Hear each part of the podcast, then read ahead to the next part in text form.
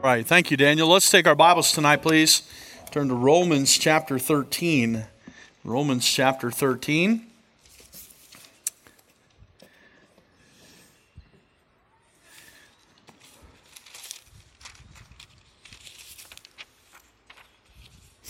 Romans chapter 13. You glad you're saved tonight?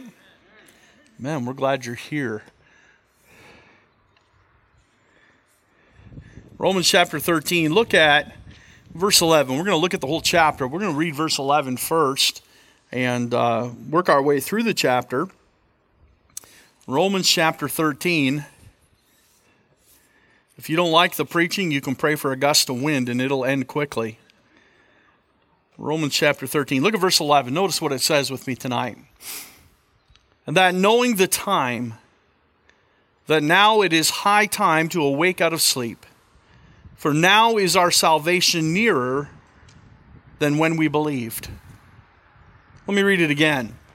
That knowing the time, that now it is high time to awake out of sleep, for now is our salvation nearer than when we believed. Let's have a word of prayer. Father, we thank you for this word. We thank you for the word of God, and we pray that you'd help us tonight, Lord, to focus. Lord, we already hear motorcycles and cars and all kinds of commotion going by. We know that our attention is easily drawn outside by every bird or gust of wind.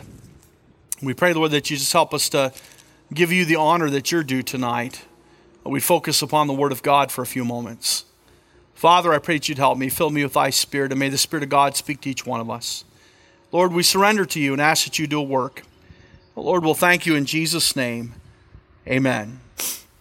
Verse 11 says, And that knowing the time, that now it is high time to awake out of sleep, for now is our salvation nearer than when we believed. I've heard people say similar things, and I've always thought it was kind of a silly thing to say. Uh, well, they say, well, we're closer now than ever before. Well, yeah, because you're closer than yesterday. That's just common sense. I mean, it doesn't, I am closer to my next birthday than I was yesterday. But when I read the Apostle Paul and I thought, well, if it's inspired by God to say something like that, I mean, it makes common sense that we are closer to the return of the Lord than we were the day before. I, I, think what he is trying to say, or we can understand him to say, is this that it is not a sliding scale. In other words, there's not some time that keeps getting put off later and later because of the conditions of the world or because of the, the will of man or because we can somehow pray it away and say, God, just wait a little bit longer, just tarry a little bit more until more people are saved. Or I can, I, I can, I, I don't know, maybe as a, a teenage girl, they say, wait till I get married. Wait till I have a family, Lord. I, I want to experience some things in life. And uh, listen, it is not a sliding scale. Paul is saying it is a fixed time in the Father's mind. He knows the hour. And so we are drawing closer to it. It's not some far off thing like it says in First Peter where they scoffed and said, Where is the promise of his coming? Friends, it is coming. And we can count on it because it is fixed in the Father's mind. There is a time, there is an hour. Well, Romans 13, if you look at the context with me, we understand that this is written to the church at Rome. It's in the heart of the Roman Empire, it is the very seat of power of the Roman Empire. And there's a great revival taking place to think that in the very seat of power of the Roman Empire, there's even a church to write to is an amazing thing. But the Apostle Paul is writing to the saints that are there in Rome and he's preaching to them. Uh, but understand this the Romans came from a very different background than a lot of other believers. They did, a lot of the other believers in the other churches that were being started were all Jewish churches, Jewish converts had come to Christ. And so, what I mean by that is that they had the Old Testament. And Paul could take the Old Testament, he could reveal the mysteries of the Old, revealed in the New, and he could show them the pictures of the Passover that Jesus is the Lamb of God that taketh away the sin of the world. And they could see that. But for Rome, they had nothing. They had paganism, idolatry, and false gods. And so, thus, we have the book of Romans, a book of doctrine that would teach the people of Rome and this church of Rome the basic doctrines that you and I hold dear. The Bible says, For the wages of sin is death, But the gift of God is eternal life through Jesus Christ our Lord. Romans 5 8 says, But God commended his love toward us in that while we were yet sinners, Christ died for us. And you can see the very basic doctrines of the faith about the blood of Jesus Christ being taught to these new believers. And now he comes to Romans chapter 13. And we find that Paul decides to venture into the arena of civil authority. Think about this. Rome was a very prideful thing, wasn't it? To be a Roman soldier was a, a, a, matter of pride. To be a part of the Roman Empire, you were the greatest empire on earth in that day. You were the greatest country. Your Caesar, your king, was the king of the world, humanly speaking. And so Romans had a lot of pride. But all of a sudden, they're accepting Christ as Savior and they're looking around and saying, wow, our government's really corrupt. They're hurting people, they're enslaving the Jews.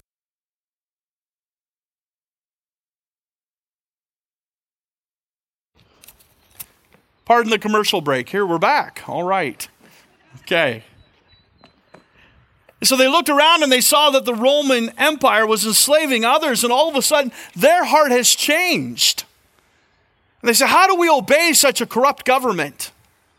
How do, how do we follow these leaders who are destroying our nation and killing people? And well, kind of sounds like today, doesn't it?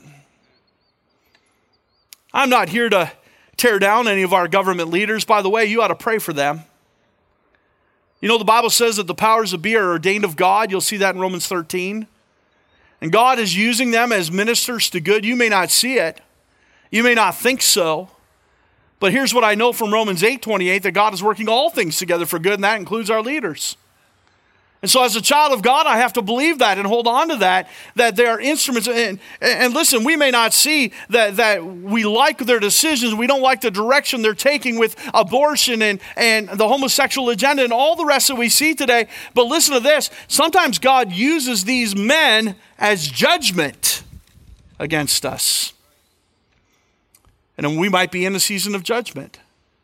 But the end result is a purer church and a church that is on fire for God if we respond appropriately. So Paul says in Romans chapter 13, look back at verse 1, we see some things about civil authority that we see in the Word of God. And I think it's important that we uh, preach the whole counsel of God. So look there with me tonight. Romans chapter 13, I've, I've just kind of broken it up into four parts. Uh, I'm trying not to use a lot of notes because they don't help me much up here. But notice, first of all, that Paul points out we're living in a rebellious age. A rebellious age. Look what it says in verse 1 Let every soul be subject unto the highest powers, for there's no power but of God. The powers that be are ordained of God. Whosoever therefore resisteth the power resisteth the ordinance of God.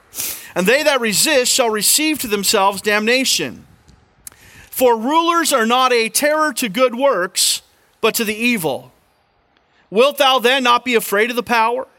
Do that which is good, and thou shalt have praise of the same. For he is the minister of God to thee for good.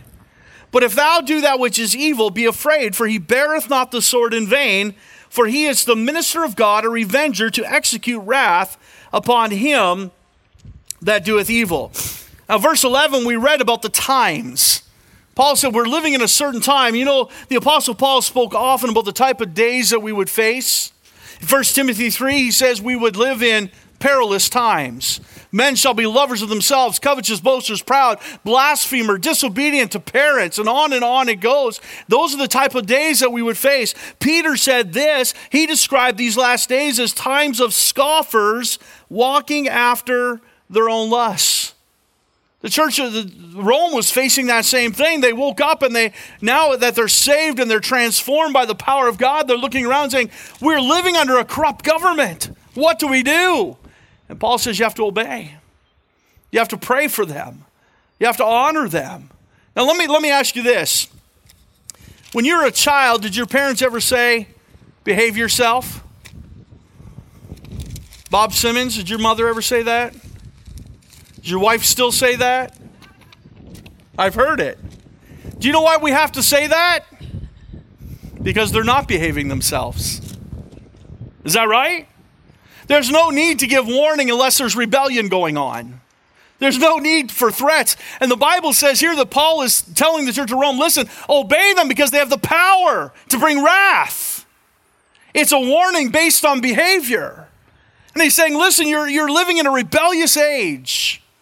And we have to understand that God has given us authorities. Listen, think about this. Even with wicked authorities in our lives that, that are not Bible believers and don't believe in God, understand this. They still make laws that govern our land. Listen, drunk driving is against the law. That's still a good thing. I don't care if an unsaved man thought it up. That saves lives.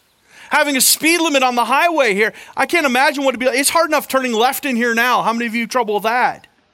You see those semi trucks, they just hit 80 and they start bearing down on your tailgate. I'm glad it's not 120, 130, 140. So even if unsaved people make these laws, they're beneficial to us in the end. And so Paul says, but we're living in this rebellious age. We're living in a time where I have to tell everybody, be subject unto the higher powers. Obey them that have the rule over you. Why? Because the powers that be are ordained of God. You know, he was just saying to them, if you're going to have the right testimony, now listen. He said, well, I, I, I don't like some of these laws, preacher. I don't like them either. I think they fly in the face of God a lot of times. We just heard about that bill a week ago, right? If, if, if now you can go and you can find out if you're having a baby boy or a girl, and if you decide I don't want a girl, you can abort that baby. That's wicked, horrible. But let me tell you this the Word of God never, ever, ever says that the child of God can rebel. It says we are to stand.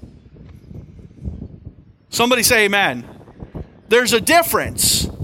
It comes down to your attitude. You see, when we stand, we stand with the whole armor of God. We stand with our loins girded about with truth and with the blessed plate of righteousness and the shield of faith and the helmet of salvation and our feet shod with the gospel, the preparation of peace. And we have our sword of the Spirit, which is the word of God. In other words, when we stand for God, He does the fighting. And the Bible concludes in Ephesians chapter 6 praying with all prayer and supplication. Listen, we can, we, we can rebel and we can look foolish or we can stand and look godly and see God move the hand of a nation. But we must move forward on our knees. I think sometimes it just comes down to our attitude. Listen, there's all kinds of different churches have different take, take different stances during this lockdown or whatever you want to call it. Some have looked foolish.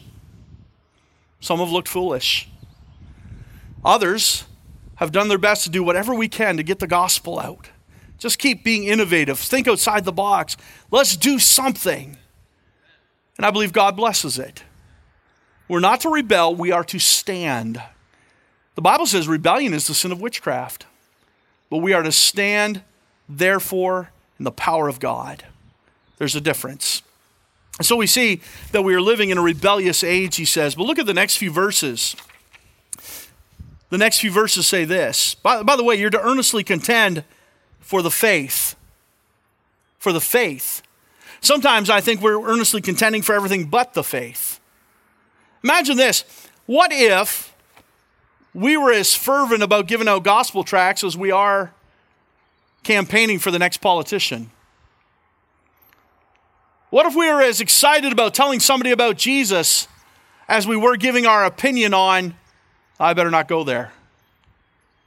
Because we all have a lot of opinions right now. Why don't we share Jesus? Because I don't know if you like a, a needle or not. I, I don't care.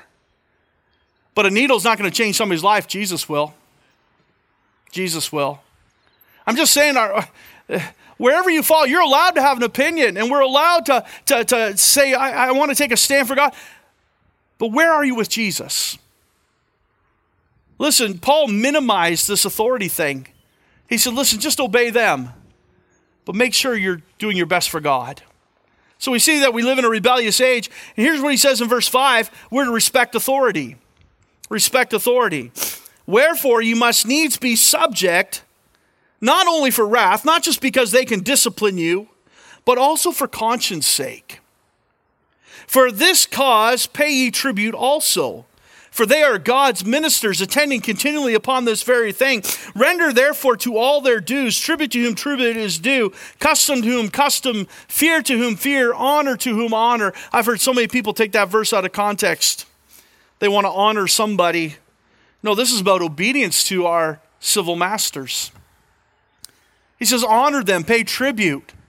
Listen, I, I said this to my wife. You may not agree with me, and that's fine. I said to my wife, I think when this whole pandemic thing is over, every politician should be given two years so we can see what they can do because we have no clue what they can do right now. It's been so hard for them, and, and, and I, even the ones I don't like. I, I, I'm not for some of them, I'm to be honest with you. But what they've had to face and what they've had to go through, listen, we need to be praying for them.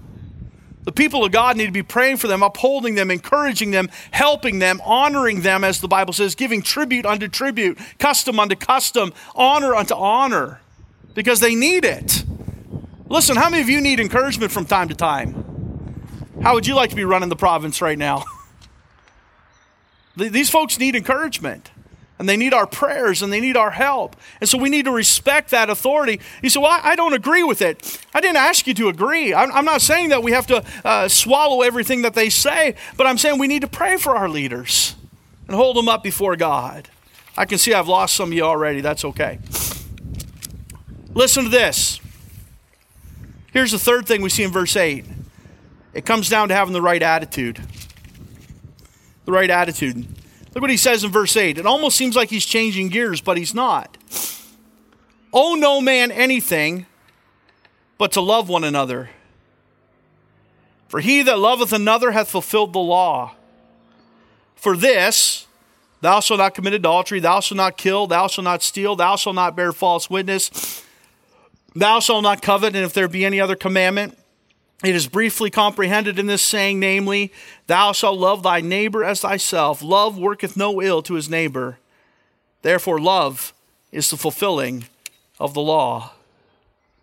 Paul is basically saying to them, You don't need to worry about all those laws because if you love one another, you'll treat each other right anyway.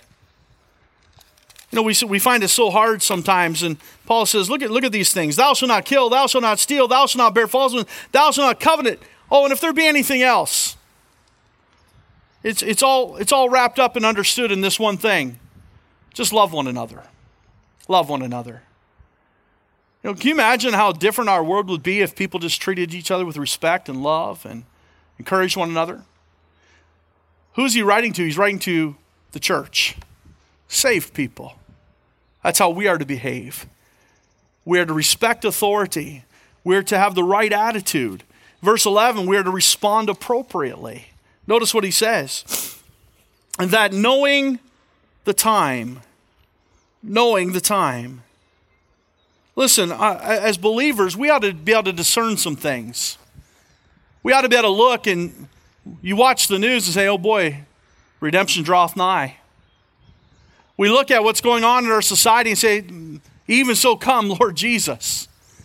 It seems like the day is fast approaching, that we are closely, are getting very close to midnight, and we, we think that the trumpet could sound at any moment and the Lord could return. And we ought to be able to discern that a little bit. No man knoweth the hour, but we do know the times and the seasons, it says in 1 Thessalonians 5.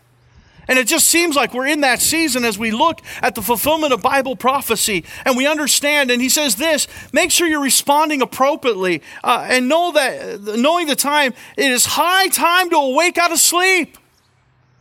You know, the problem, honestly, folks, listen, what, what is Paul saying as we look at this whole context here? He's saying the problem's not the government, the problem is sleeping Christians. People that are dozing off, people that don't care about their neighbor, people that aren't loving, aren't telling people about Jesus, aren't sharing the gospel. He says, if you really knew what time it was, you'd wake up. You know, we're, we're so consumed, and I, I, I get caught up in it too. We want to talk of politics, we want to talk about our leaders. Our focus is wrong. Hey, sing, sing this with me, will you? This world is not my home, I'm just a passing through. My treasures are laid up somewhere beyond the blue. The angels beckon me from heaven's open door, and I can't feel at home in this world anymore. Is that true? I, I mean, I don't have a, that's not a scripture verse, but we are citizens of another country. And I understand we have to live here. As long as I, listen, I'm glad I live in the greatest country in the world. I believe that about Canada. I appreciate the freedoms that we have, but you know that that is an anomaly in the history of the world to have this kind of freedom? To be able to preach the gospel freely without persecution? That's a wonderful thing. We ought to focus on that instead of worrying about what everybody else is doing.